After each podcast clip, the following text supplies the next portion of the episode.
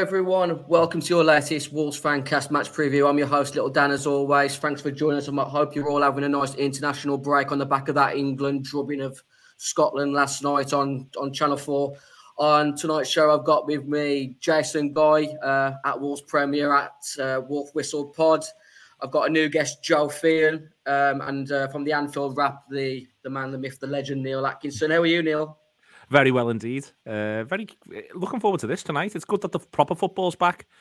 I'm amazed they're putting football on Channel 4. It shows exactly how low esteem they hold the whole thing in, the international nonsense. So we're back now and the real stuff starts.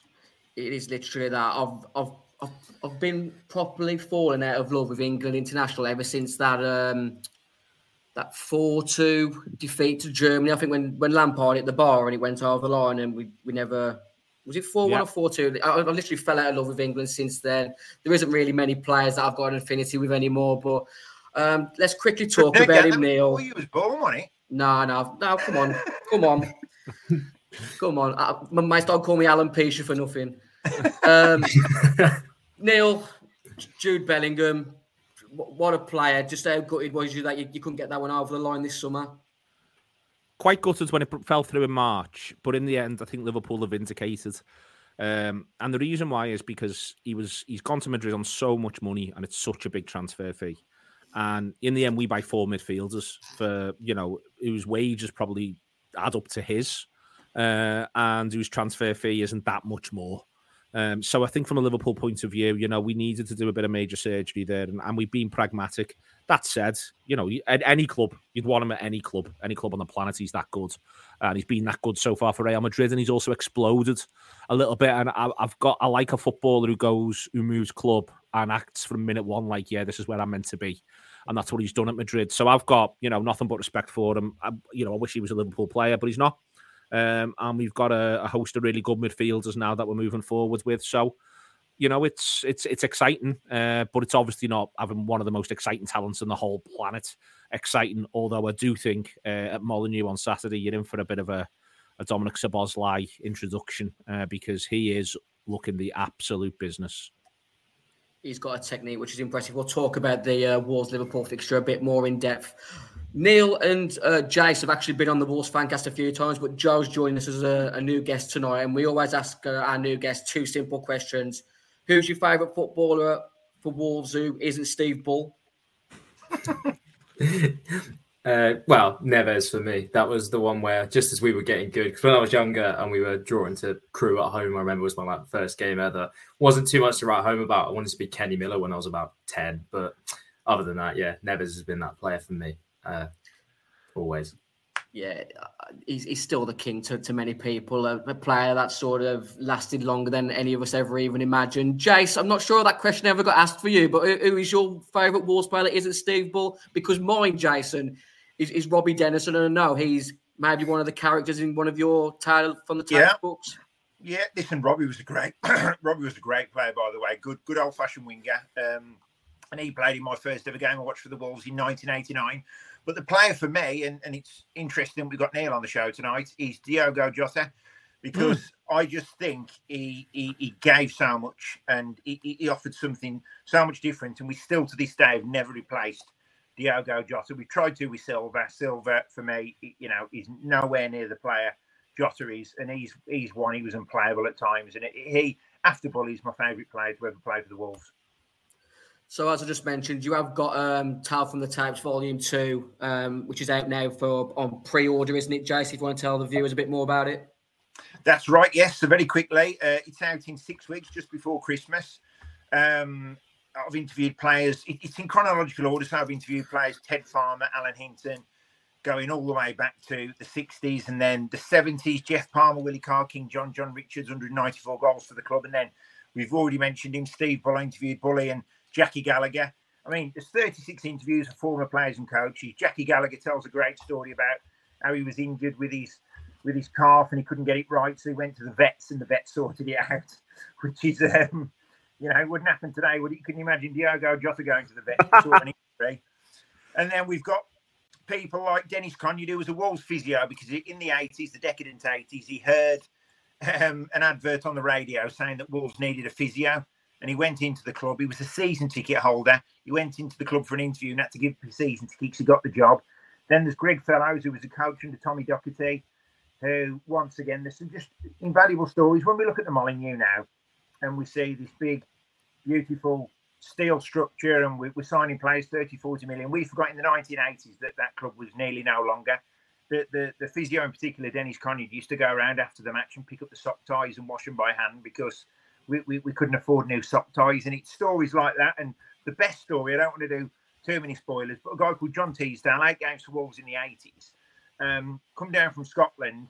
After he finished at the Wolves, played for Willing All, his career was drifting away and he ended up going to America and played Sunday football. He got spotted by Rod Stewart, who managed a team called the Exiles. And John was that good. Rod said, look, I need you to come and play for my team, the Exiles, you know. And he said, look, Rod, I can't play on the basis that if I did, I'd have to give up my job and it mean moving. And so Rod Stewart actually said, well, you can be my chauffeur. Unbelievable story. So this is a guy, 8 games for Wolves in 1980, ends up being Rod Stewart's chauffeur. So the stories like that, untold stories, which have never been told before.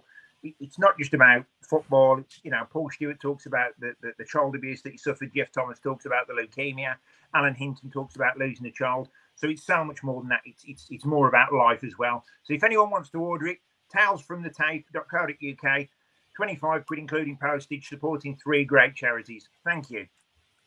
Jace, obviously the first book was a success. I'm wishing the second book is even bigger success.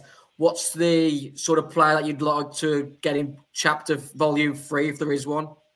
Well, for that one, I mean, in this one, we've got Jamie O'Hara as well. And I think we all like a bit of grime. We all like the controversial players. You know, there's nothing better than a clean-cut Gary Lineker with no grime or stories to tell on him. But then when you've got a player like Jamie O'Hara and Stan Collymore, I mean, I interviewed Stan Collymore on the podcast and he told us all about the dogging. In fact, it was that good, ended up over Cannock Chase that night myself. But, you know, in all seriousness... you say that like you're not a regular already, Jace. Come on, play the game. Well, yeah, no comment. I mean, Stan, he ended up... I mean, this is ridiculous. He ended up at Cannock Chase with his number plate, SVC1. I mean, you couldn't... You know, he couldn't be any more inconspicuous, you know, if he tried. Ridiculous, really. But, yes, Stan Collymore's definitely one for the next one. Neil, where does sort of Stan Collymore... What's the sort of general consensus on Stan Collymore during his time at Liverpool? That he was involved in some great moments... And he had all the gifts, but he could just never make it happen. And I think a lot of that's down to the fact that, you know, it's a different time, it's a different era, and he had some personal difficulties. And some of those personal difficulties, if you know, we've got to remember, were also inflicted on other people. Let's be clear about that. And Stan himself would make no apology. Well, we'll make apologies for that now, in that he's, you know, he understands that was an unacceptable part of his journey. But he's, you know, everyone knew how good a footballer he was from day one. He scores on his debut at Anfield, a 25-yarder against Sheffield Wednesday. It's an absolutely great goal. And, you know, he's involved in, for instance, the Newcastle 4-3, a Liverpool team that probably was an attacking player shy of being able to challenge Manchester United genuinely for the Premier League title. And that's not down to Stan or Robbie Fowler or Steve McManaman. They just needed one more mate alongside them. And they could have, you know, they could have done a little bit more there when you compare them to the United team of the same period. Ferguson was putting 4 attackers on the pitch every game and we were putting 3 on. But Stan was, you know, clearly an excellent footballer, and you know, there's no getting away from that. I think he's, you know, and this is a funny thing to say because he plays at the highest level of the game. He scores a ton of goals. He's loved at Southend, loved at Forest, you know, loved in other places, including Wolverhampton, who sort of got to see how good he was as well. But he's ultimately, he could have been absolutely incredible. Like, he could have been acknowledged as one of the great players in Europe, but he just couldn't quite settle. And I think that's always going to be the sadness around Stan Collymore, that he never quite settles. He never quite gets his moments because he was that good. I'm absolutely convinced he was that good in terms of innate talent. Jace has already mentioned Diogo Jota, had a bit of an injury hit season last season. We all know the quality that he brings. How do you think he started this season so far? Started it brilliantly. We're in such a lucky position at the minute. We've got 5 great forwards that we're picking from every single week. Jota, what we missed the year before when we went for the quadruple, we fell off a bit of a cliff last year, and there's a ton of reasons why, but one of the reasons why is that Diogo Jota's not available. A lot of pundits were saying Liverpool miss Mane, and you're obviously going to miss a player of Mane's class and his character, but more than that, we miss Jota. in the year where we come really close to the quadruple, Jota scores an unbelievable number of opening goals in games or equalising goals in games or goals that put us one ahead in games, so 2-1 or something like that. He was coming up when we needed something over and over again. And last season, when we needed something, we were looking around and that player wasn't there. And it will be easy to say because he's easier on the eye, Mane. I think Jota's such an interesting footballer because he's all output and no flair. You know, he makes it happen. And sometimes it looks almost a little bit, almost accidental or a little bit clumsy. He's quick, but he doesn't look quick. He's got a great touch, but the touch is really practical. You know, he doesn't do a no-look pass. He doesn't do any of that stuff that Roberto Firmino, for instance, used to do. He just plays a good ball. And so everyone's left a little bit like, oh, he's just played a good ball. None of it's also no fuss from him. But around the penalty area, he's absolutely deadly. And we missed him last season when we didn't have him for a period. And part of what happens well for us at the very end of the season is Jota's back in the fold. He scores, for instance, the last-minute winner in a 3-3 against Tottenham. It's 3-3. We've been 3-0 up. They've come back to 3-3. And the ball breaks to Diogo Jota. He surges forward and he puts it bottom corner. And that's exactly the sort of footballer he is. Yeah. He's the footballer who makes it happen. And, you know, I think we're going to have a good season, but I think he's going to have a really good season with us. I think there's going to be periods where he gets a run of games and he's very, very involved. He's going to be used from the bench like they all are, apart from Salah, I think. It'll be Salah +2 most games.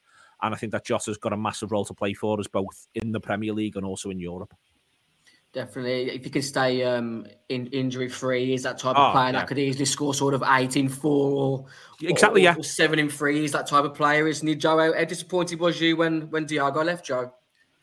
Well, when he left us, I remember he had a spell on the bench, and I remember thinking when the money that was being rumoured, like 40 to 50, and I was thinking, at the time, I was thinking we'd take that because I thought Neto was going to push on a lot more than he did, but then... We saw Jota have a lot more chances at Liverpool. And when you give the guy chances, he's going to score goals. And that's why he went on such a mad run for Liverpool and scored so many goals. So as soon as we saw him doing that there, we knew what type of player he could be and what he was for us.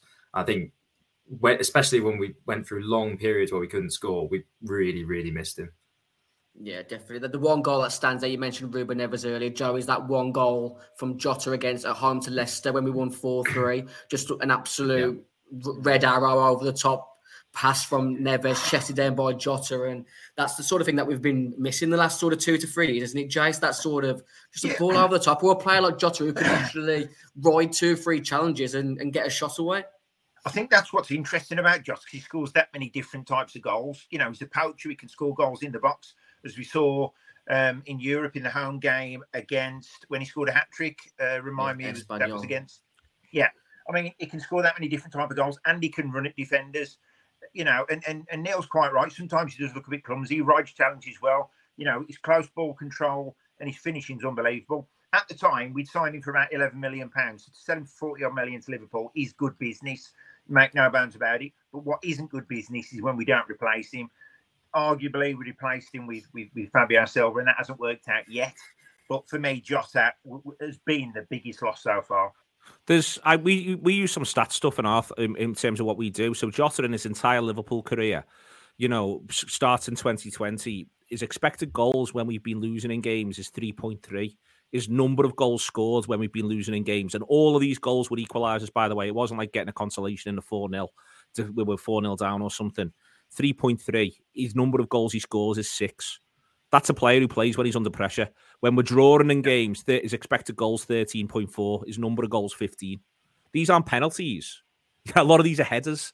A lot of these are moments of 0-0, and you're struggling to break a team down, and suddenly there's Diogo Jota. We go in the League Cup to Arsenal. They keep us 0-0 in the first leg in the quadruple, the season where we nearly win the quadruple, and we win the League Cup and the FA Cup. We go away from home. Jota gets 2. We win 2-0. You know, stuff like that over and over again with him. That's the sort of footballer he is. And that, to me, that's the mark of a great player. You know, the players who perform for you when the heat is on are the players who are the ones that, you want around when you're trying to win things. Absolutely. This is what I couldn't understand. Right at the end of Jota's tenure at Wolves, when supporters, some of them were getting on his back saying, oh, he was out of form.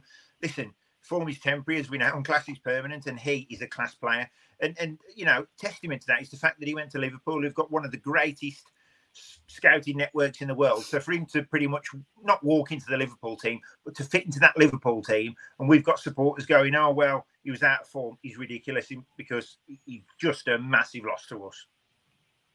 Definitely, Jason, I agree, but I think I was one of them ones that was saying he was out of form at the time, Jason. If you look back to that Sevilla game in the quarterfinal, Nuno decides to bring on Pedro Neto before him.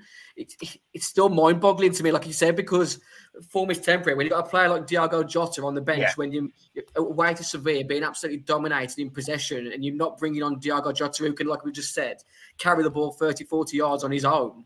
It was absolutely, at the time, ridiculous for me, and as much as Nuno... link up so well as well with Raul Jimenez. When Raul Jimenez was at his punt, they worked so well together, and that's like Neil's just said about the headers he scores, Jota. He doesn't look an out-and-out centre-forward who's going to score headers, but he does. He makes himself busy. He's always moving. His positional play is excellent, always finding space, bringing other players into play. Yeah, for me, he was a bit of an all-rounder, really, for me, and he had everything in his game. Yeah, well, let's get to talking about game week 5 in the Premier League. If you look at the fixtures there on the right, obviously Wolves kick off the weekend at home to Liverpool on TNT Sports at 12:30. The 3 o'clocks, Villa Palace, Fulham Luton, Man United Brighton, Spurs Sheffield United, and West Ham versus Man City, with the Saturday evening kickoff, Newcastle versus Brentford.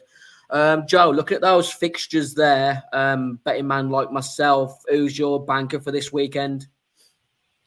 For me, I want to say Spurs. I'm really, really impressed by them already this season. I think they've kind of had that weird moment where they've lost their best player in a similar ilk that we have. We've lost our best player, but there's times like against Man United, we looked excellent, and I thought, whoa, this could really work. And for Spurs, it really is working. Even when they went 1-0 down to Burnley the other week, they came straight back and they looked so deadly going forward. I just think at home to Sheffield United, who did look good in their last game as well. Cameron Archer was phenomenal in that game. But I think away to Spurs, I think it's going to be too much for them. I would say that would be the game. I think that would be my banker. Spurs are one of those teams for me that at the moment you bet on Spurs to win and both teams to score, because I think they've got some really exciting attacking players, but I still think them a bit fragile at the back. Neil, who's your banker for this weekend? And let's not leave it. Let's not say Liverpool for a moment. It best be Arsenal. Maybe crystal clear on that one. I mean, I think Sean Dyche kicked off Everton season last season, didn't he, with a result against Arsenal at home? And you know what the odd thing is? It was the same day as you beat us 3-0 at Molineux.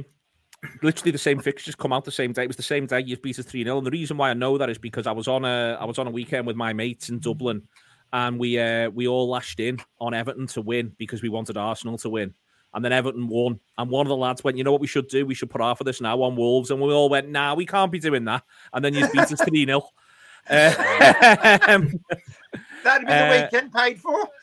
No, genuinely, we were at the races the next day and everything. So, yeah, that's why I remember it so keenly in there as well. No, I think that at the minute, Everton, look, it was interesting, the game against you, where the devoid of confidence, I think, and I think coming up against a really good side like Arsenal, I think it might be a little bit too much for them. I think Spurs is a really good shout as well, because I think Sheffield United just look.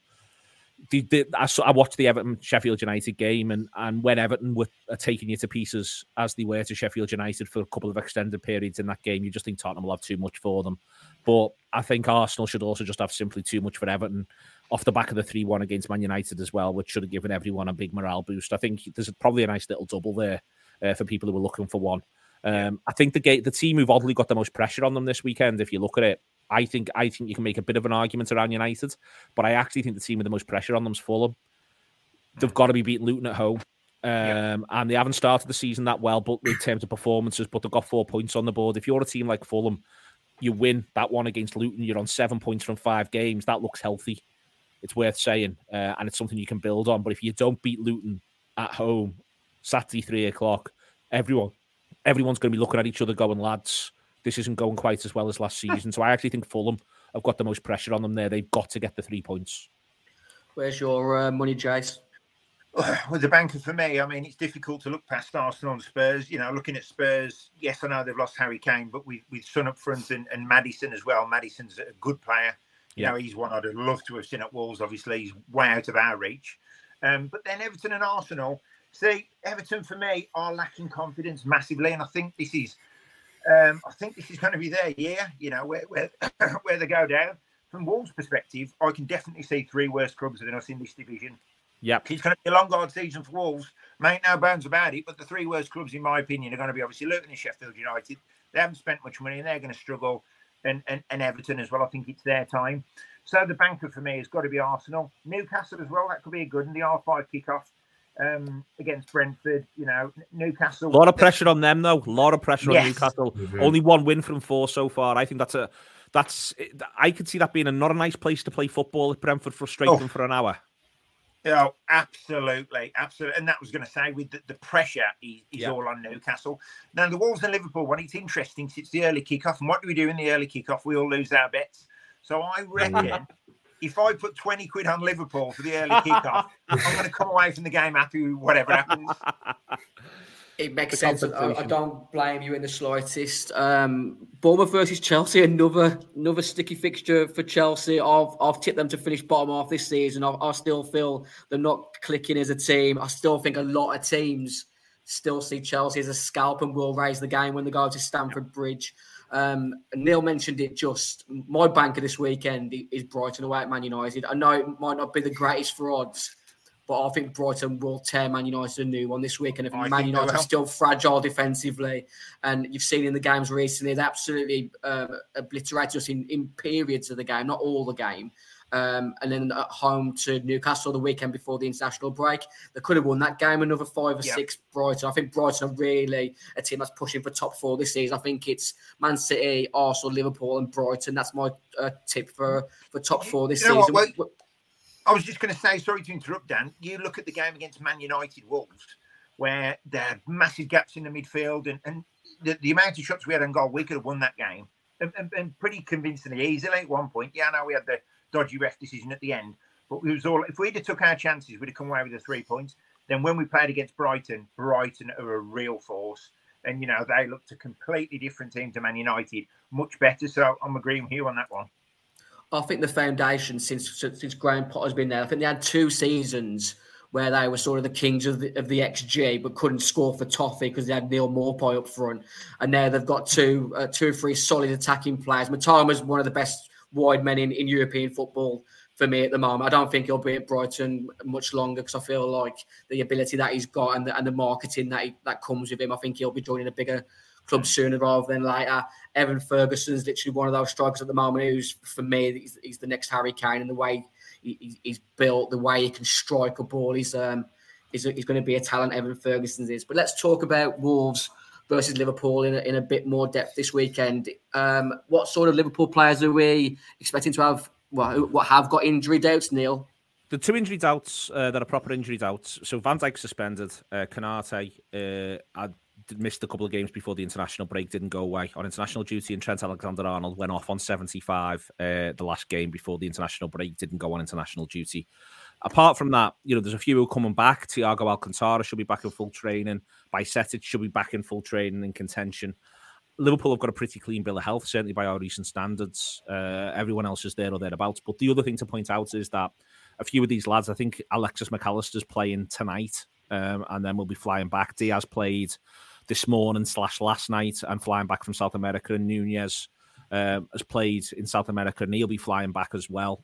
So I think that's your, you know, that Klopp in the past, I think, is a bit reluctant to use the players who could still have a jet lag, could have a bit of fatigue about them. So it wouldn't surprise me if you don't see at least one of them. But all that said, you know, you've got on there what would be my preferred 11, which is obviously Canate and Trent Maker. And I want to see him start Nunez. I think that we need to ride the Nunez wave a little bit here. He gets his brace at Newcastle. He doesn't score against Villa, but he scares the life out of them. All game, he scares the life out of them. Hits the post, gets the ricochet for one. Hits the bar later on as well. Should score later on, but I just like it when forwards are getting on the end of things, and he does that all game. So that's my preferred 11. I just think I think it might be stretching it to think that all of Diaz, Nunez and Alexis McAllister play. I think he probably starts McAllister and goes with Szoboszlai and Jones. I think he'll pick between Diaz and Darwin and then move one in. And if Trent and Canate are fit, I think they'll both feature. If he can get them on the pitch, he'll get them on the pitch. I saw Jace pull a face earlier when he mentioned when you mentioned you've got 5 world-class strikers to choose from at the moment. We haven't even talked about Cody Gakpo, and like I said, your preferred 11 there doesn't even have Diogo Jota in. Just an abundance of attacking players. Do you believe that sort of? Go on. You know, I think that this is listen. This could all go badly wrong and we could lose at Molineux. I think we've got 4 games coming up in the next international break that are sort of season defining, and I think they're all as hard as each other. And I'm not just saying that as a bit of toffee on this. I think 12:30, first game back after the international break, is tough for us for some of the reasons I've just said, but also because I think Molineux will be bang up for it. And I've long thought it's a difficult place to go in a number of ways. I love it as a ground, and I think that it gets a good atmosphere even for a 12:30, which a lot of grounds don't do. But also, I think that Wolves, you know, need something, and they'll be looking at this as a real opportunity. And they'll feel as though you can get at Liverpool. You know, there's a chance, I'm saying this, there's a chance that Liverpool are playing Kwanzaa at centre-half, Gomez at right-back, and Joel Matip. You know, there's a chance that that's the team sheet that lands, at which point, if you're Wolves, if you're Gary O'Neill, you'd be saying, let's go with these. Also, O'Neill coached Bournemouth last season when they beat us 1-0 and frustrated us like no one's business. So he knows a bit about what to do against Liverpool. He's not a dope, Gary O'Neill. So I think that's there as well. And that's a difficult game. Then we've got, after that, we've got West Ham at home, and I think West Ham have started as well. Then after that, we've got Tottenham, and just a minute ago, we were all talking Tottenham up. And then after that, we go to Tottenham, and then the week after that, we go to Brighton. And we've all just talked Brighton up as well, because we know that Brighton are a really, really good side. But all of that said, I think if we can get through these games unscathed with 8 or 10 points, just don't lose. And as I say, I think we could draw any of them. I think we could lose any of them, but I think we could draw any of them. If we can get through them unscathed, then I think people are going to start saying, hang on, Liverpool have gone to Brighton, gone to Tottenham, gone to Molineux, gone to Chelsea and gone to Newcastle. And they're unbeaten and they've got 18 points or 20 points or something like that. And then they're going to start saying, and they've got 5 really good forwards and the best goalkeeper in the league. And you can have doubts about a couple of aspects of the pitch and whether or not we can be got at and all of that sort of stuff. But having that array of attack and talent, it takes you a long, long, long way. And I think that's why, you know, there's a chance, I think, that we're in for, I'm hopeful that we're in for an exciting season this season because of the array of attack and talent.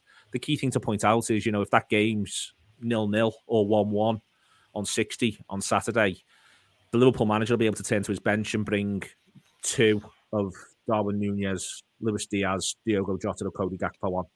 And that counts for something, you know, being able to bring them on and just change the game for fresh like 60 or something. And certainly in the era where you've got 5 subs. So, you know, there's lots to be excited about our side, but we're still a vulnerable team. We can still be got at. But the other thing I'd also point out is we're now unbeaten in 15 league games, which is also going a little bit under the radar. The last team to beat us was actually Manchester City. No one's beaten us since City. Since then, we played Chelsea, we played Arsenal. We played Chelsea twice. We've gone to Newcastle in there as well. And there's obviously a few other sides in that run where we played Tottenham. Some of this is last season, don't get me wrong, but we're unbeaten in 15. So, and no one's really talking about us at this point, certainly in the papers or anything like that. So I'm genuinely optimistic, and I feel as though if we can just manage ourselves well on Saturday, we can get something. But I don't for a second think it's ever going to be easy. I, for one, do not think it'll be another 3-0 on Saturday. If you even look back at that game last season, Jace Walls won 3-0. Darwin Núñez missed 2 big chances on the day. I thought 3-0 flattered us, but Liverpool, they're not an invincible team, are they, as good as that team looks on that screen?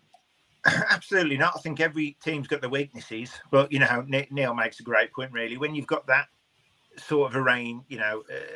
talent of attack on the bench, you can change your game.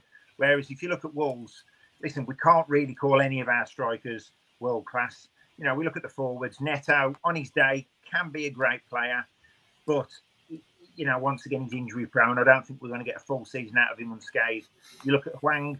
Hwang, is he a 90-minute player? But he doesn't want to be known as an impact player, but he can come on and make a difference. Then you look at Kalaidic, who's been out for a whole season with a huge injury. You know, he'd only played 44 minutes before, obviously, this season. And then you've got Fabio Silva, where he's just not getting the rub of the green. Listen, I really want Fabio Silva to score. When he went out on loan, yes, I know it wasn't the greatest, the standard, but you can only beat what's in front of you. And he seemed to do really well, and that's the benefit and the beauty of the loan system. So I think once he gets a goal or two, I think, you know, he will get that confidence. Liverpool certainly aren't unbeatable, but it is going to be such a tough game. I mean, you look at that side, but there is no easy games in the Premier League. There used to be games where you think, you know what, that's 3 points, that's 6 points, and it's now getting, increasingly more difficult as the seasons go by, especially with the amount of money that's being spent in the Premier League.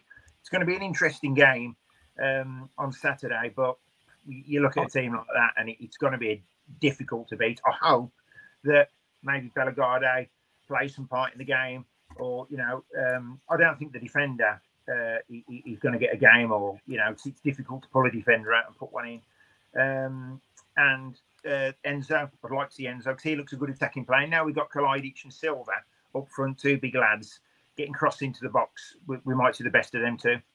Just on Silva, he scores a great goal at Everton that's disallowed, and he doesn't know he's offside when he scores it. Mm. It's a really, really good finish, and I think Neto. Listen, I understand why there's concerns around his injury proneness, but ever since he had that really harshly disallowed goal at Anfield, and it was really harshly disallowed. I've kept my eye on him, and I think he looks a really exciting footballer if you can keep him fit. I think he looks like the sort of footballer that can devastate a team. It wouldn't surprise me if one game this season, and it could be Saturday, where Wolves are hosting a good side, a side that has got top half aspirations, and Neto walks away with a brace and an assist in a 3-1 or something, because he's the sort of player who, I think, when he gets the bit between his teeth and finds space, I think he can really punish a team. Yeah, and Cunha's one we haven't really mentioned, Dan. I mean, Cunha against Man United was almost unplayable. The driving runs that he was doing, sort of from deep, was just incredible. And I think we're going to see a few goals out of him. I had this conversation the other night. Is there a player in the Wolves team who can score 10 goals this season? Now, Neil might laugh at me because they've got 7 players who could score 10 goals this season. But I think I can't look any further than Cunha and Hwang. Cunha, for me, is a real good player. I know Lopetegui was adamant that he got his hands on Cunha, and that's why we spent so much money on him. So I certainly don't think we've seen the best of him yet, neither. For the audio listeners out there, I've gone for a 4-3-3. Obviously, Jose Sarr in goal, Semedo, Dawson, Kilman, Ait Nouri at the back. Ait Nouri, I don't want to sort of jinx it, but he does tend to have reasonably good games, one-on-one against Salah. So we'll see how that fares. Midfield two, João Gomes and Lamina, with a sort of an attacking four of Cunha behind Fabio Silva, Pedro Neto on the left. And for me, the wild card on Saturday is Jean-Ric Bellegarde. I'm not sure how much Andy Robertson will be aware of the Frenchman, Haitian, whatever he decides to go in the long term. A ball-carrying midfielder, lots of pace, can actually thread through balls. Just looking at that lineup there, Joe, any suggestions you'd make to Wolves' change? No, I think, Bellegarde, I'm hoping he's going to come in and, as you say, just thread some balls through, because we scored 2 goals against Palace, but I don't think anyone at any point thought we were really potent going forward. I think Silva was trying to hold the ball up a couple of times, and it just wasn't really happening for him. Neto was trying to work it with Ait Nouri as always, but wasn't really happening either. I think every time Cunha gets the ball when he drives through, that is usually our best bet at the minute. Against Man United, he was tearing them apart. He does lose the ball a couple of times, but I don't mind that. I want people to drive at people, because last season we weren't really doing that. I just think as long as the defence kind of can stay as tight as possible, I think Liverpool's firepower is obviously the issue. We're looking at them having most of the ball and working it left and right, and every player on their team can score a goal. Even Curtis Jones, I wouldn't be surprised if he went and scored a goal. But I'm hoping, because watching England-Scotland the other night, Robertson didn't have the greatest game. If we are going to play Bellegarde, I want him to just drive at him, try and make him a bit nervous, kind of take the game to them as best we can. Yeah, definitely. Jace has already talked about the sort of the nervousness in regards to Fabio Silva. Will he or will he not make it in a Wolves shirt? Sasa Kalajdzic is still sort of building up his minutes. I still like the wild card nature of Kalajdzic off the bench late when you need to go a bit more gung-ho. Is there any sort of option for you, Jace, that Cunha starts up front with someone else behind and Fabio drops to the bench? Fabio got 2 goals and 2 assists for the Portuguese under-21s. I know he was on against Belarus yesterday, but you've still got to score in the games that you're playing, haven't you? Absolutely. I've been a massive critic of Fabio Silva. I have. And I think in the early days, it was the amount of money we'd spent on him. We've got to forget about the $35 million price tag now, because he didn't choose it and it's gone. I do think there's a player in there, but he's got to come good pretty soon, because we can't keep waiting. He can't be one for the future, you know. And you're right, he is doing it on the under-21 team for Portugal. I just hope he does it for Wolves, and I think it will snowball from there. I think if he gets a couple of goals or assists, I think it will snowball from there. So there's definitely a player there. I personally wouldn't start him on Saturday. I'd probably go for Cunha and Hwang, only because Hwang seems to be in form for me. There seems to be a goal in him, and I'd probably play Cunha just a little bit deeper, and then we've got options from the bench. Not like Liverpool, but once again, Kalidic, he come on against was it Everton, and you know he straight away was in the box. He was causing havoc and got the goal. So yeah, it's good to have these options from the bench, but equally, you know, these players want to be starting. Definitely. Hwang did feature for South Korea versus Saudi Arabia at Newcastle's ground the other night, so he hasn't got the jet lag that Neil's mentioned for a lot of their South American players that are coming back. The home games now, St James's Park. Is that real? I doubt if it's the last one, but that's the world that we're living in now. Incredible. That's where we're going, isn't it? Flipping good luck to Newcastle. I'd say the cards have landed for them. Neil, what's your sort of score prediction for the game on Saturday? I know you every time you come on the show, you always polite, you always very. No, I think we'll win the game.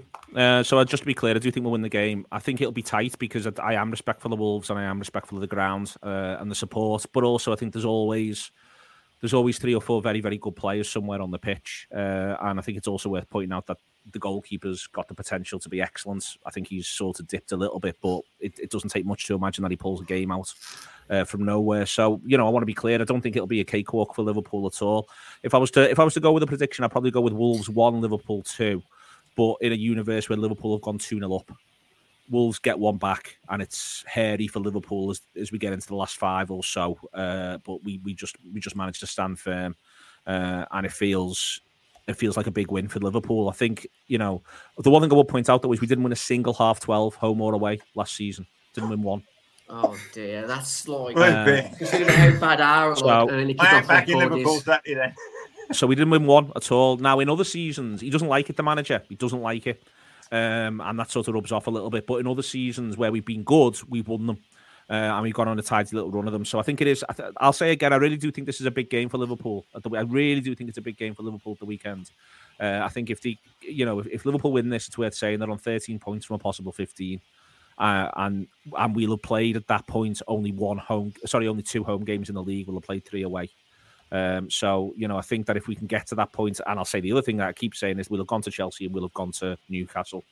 And so I think if we can get this one at the weekend, I think it is a significant result for us. So I'm really keyed up for it. And I really think that we can get all I do think we can get all 3 points, but as I say, I don't think for a second it'll be easy. And I think it wouldn't surprise me if it's still in the balance at the death. I just want to offer some optimism for the Wolves fans. On the basis of the first 4 games, Liverpool have had 64 shots. Wolves have had 62. Liverpool have had 18 shots on target. Wolves have had 17 shots on target. It's not going to be an absolute ransacking from Liverpool on Saturday. I mean, it theoretically could be. Now I've said it and jinxed us. But I feel like you've got to look at the league table sort of come the end of October for Wolves. We've got another really tough run of fixtures, Liverpool, Luton, Man City.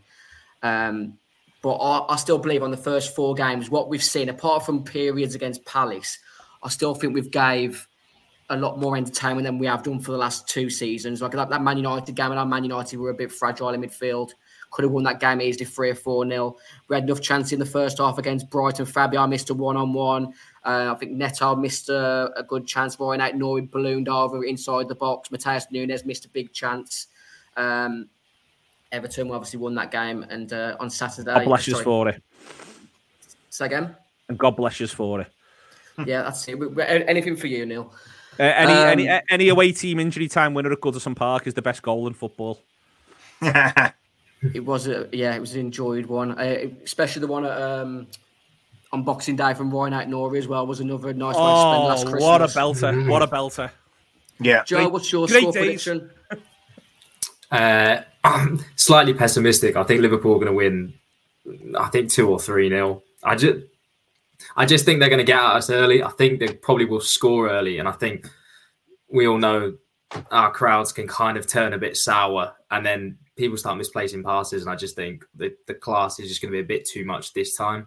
I'm just hoping they can kind of, if they can, our best hope would be the first 20 minutes, frustrate them a little bit, not let them get many shots off, try and pass the ball around them a bit.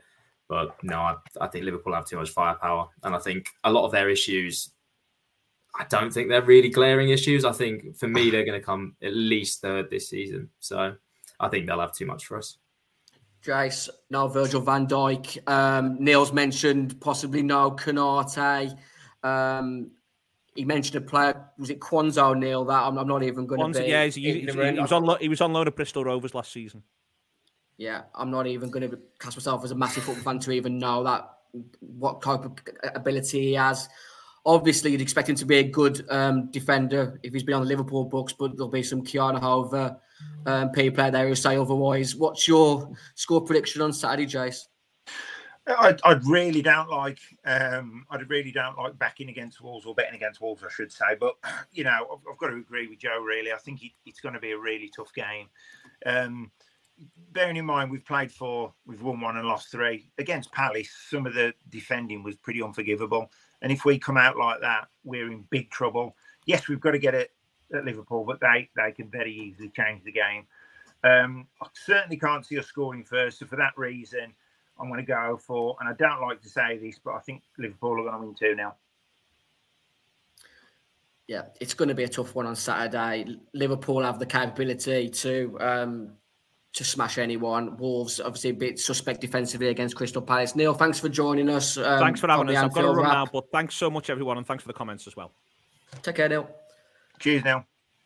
Yeah, like I say, it's going to be a tough one. Liverpool and our mugs. You don't win 6 European championships, do you?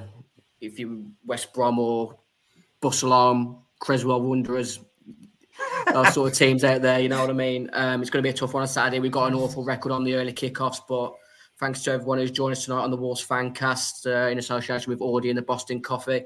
Jace, just give us one last plug of the book before we call it a night. Yeah, so from my point of view, guys, I've got to say it's a bit of a labour of love for me. It took me 6 months to write. The first one sold 1,250 copies and raised over £20,000 for charity. And you know, everyone's generosity means so much. I had some lovely comments. This book, I'll go as far as saying it's better than the first one. I love writing the first book, but this second one, there's some really great stories. So please consider buying it, guys. It'll be out before Christmas. So if you order now, you will get it before Christmas, guaranteed. It'll make a lovely, you can even read it and then wrap it up for someone. How good's that?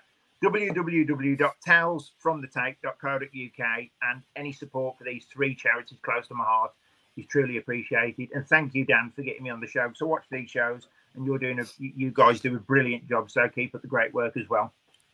That's it. And obviously for the people who enjoy books and audio, you've got at Wolf Whistle Pod for a load of other audio shows from Wolves players, past and present, and even sort of non-Wolves players as well. Yeah, did Steve Walsh the other week, Red Rag to a Bull, and he talked all about his battles on the pitch with volley. But we've interviewed now, I think it's 109 former players and managers. So we've been quite fortunate, really, to get that content. But just like you guys, it doesn't come easy. It's hard work, but, you know, it's worth it. Even if you get one like or one nice comment, it makes it all worthwhile. Joe, I did say earlier on the show, we ask a few questions to new people. Obviously, I know you and your dad for quite a few years now. Great guy your dad is. What's your favourite away day in following Wolves? I had a few good ones. Weirdly, last season, there was a couple of good ones in there, despite us not having the best season. I thought Everton away on Boxing Day last year. I think that's right up there for me because I live in Manchester and I had to get an Uber on basically Boxing Day morning when my mate had just driven up. We were all rushing around. We were all getting there. We took our mate who'd never been to a game before. She came along and obviously scoring in the last minute. I think you can't really beat that, especially that got us off the bottom of the table, kept us up. I think I'd go with that in most recent time. And the last soft question, this is all we ask. It's a fan cast ritual. Where do you keep your ketchup and chocolate, the cupboard or the fridge? I keep in the fridge. Yeah, I'll keep them in the fridge. I'm the same. People who keep it in the cupboard, you belong on a register. Jace, you've been following Wolves for longer than I was before I was in my dad's nutsack. Yeah, thanks for that. Yeah, sorry, it's just the facts. What's one of your sort of favourite away days apart from your obvious playoff final Wolves in Europe? Oh yeah, favourite away day for me. One which I really, really enjoyed was Watford away when we won, and I think it was Jota scored, wasn't it, in the last minute? The ball over the top, Neves, and we were singing all the game. Yeah, we'd been done in the semi-final, hadn't we? And we was all hurting and a bit of grief from that. And I think that game was just absolutely brilliant. So I enjoyed it. I mean, there's been some great away games. I went to West Brom when Rob Einmarch scored in the 95th minute. It was my first ever away game, and it was just incredible.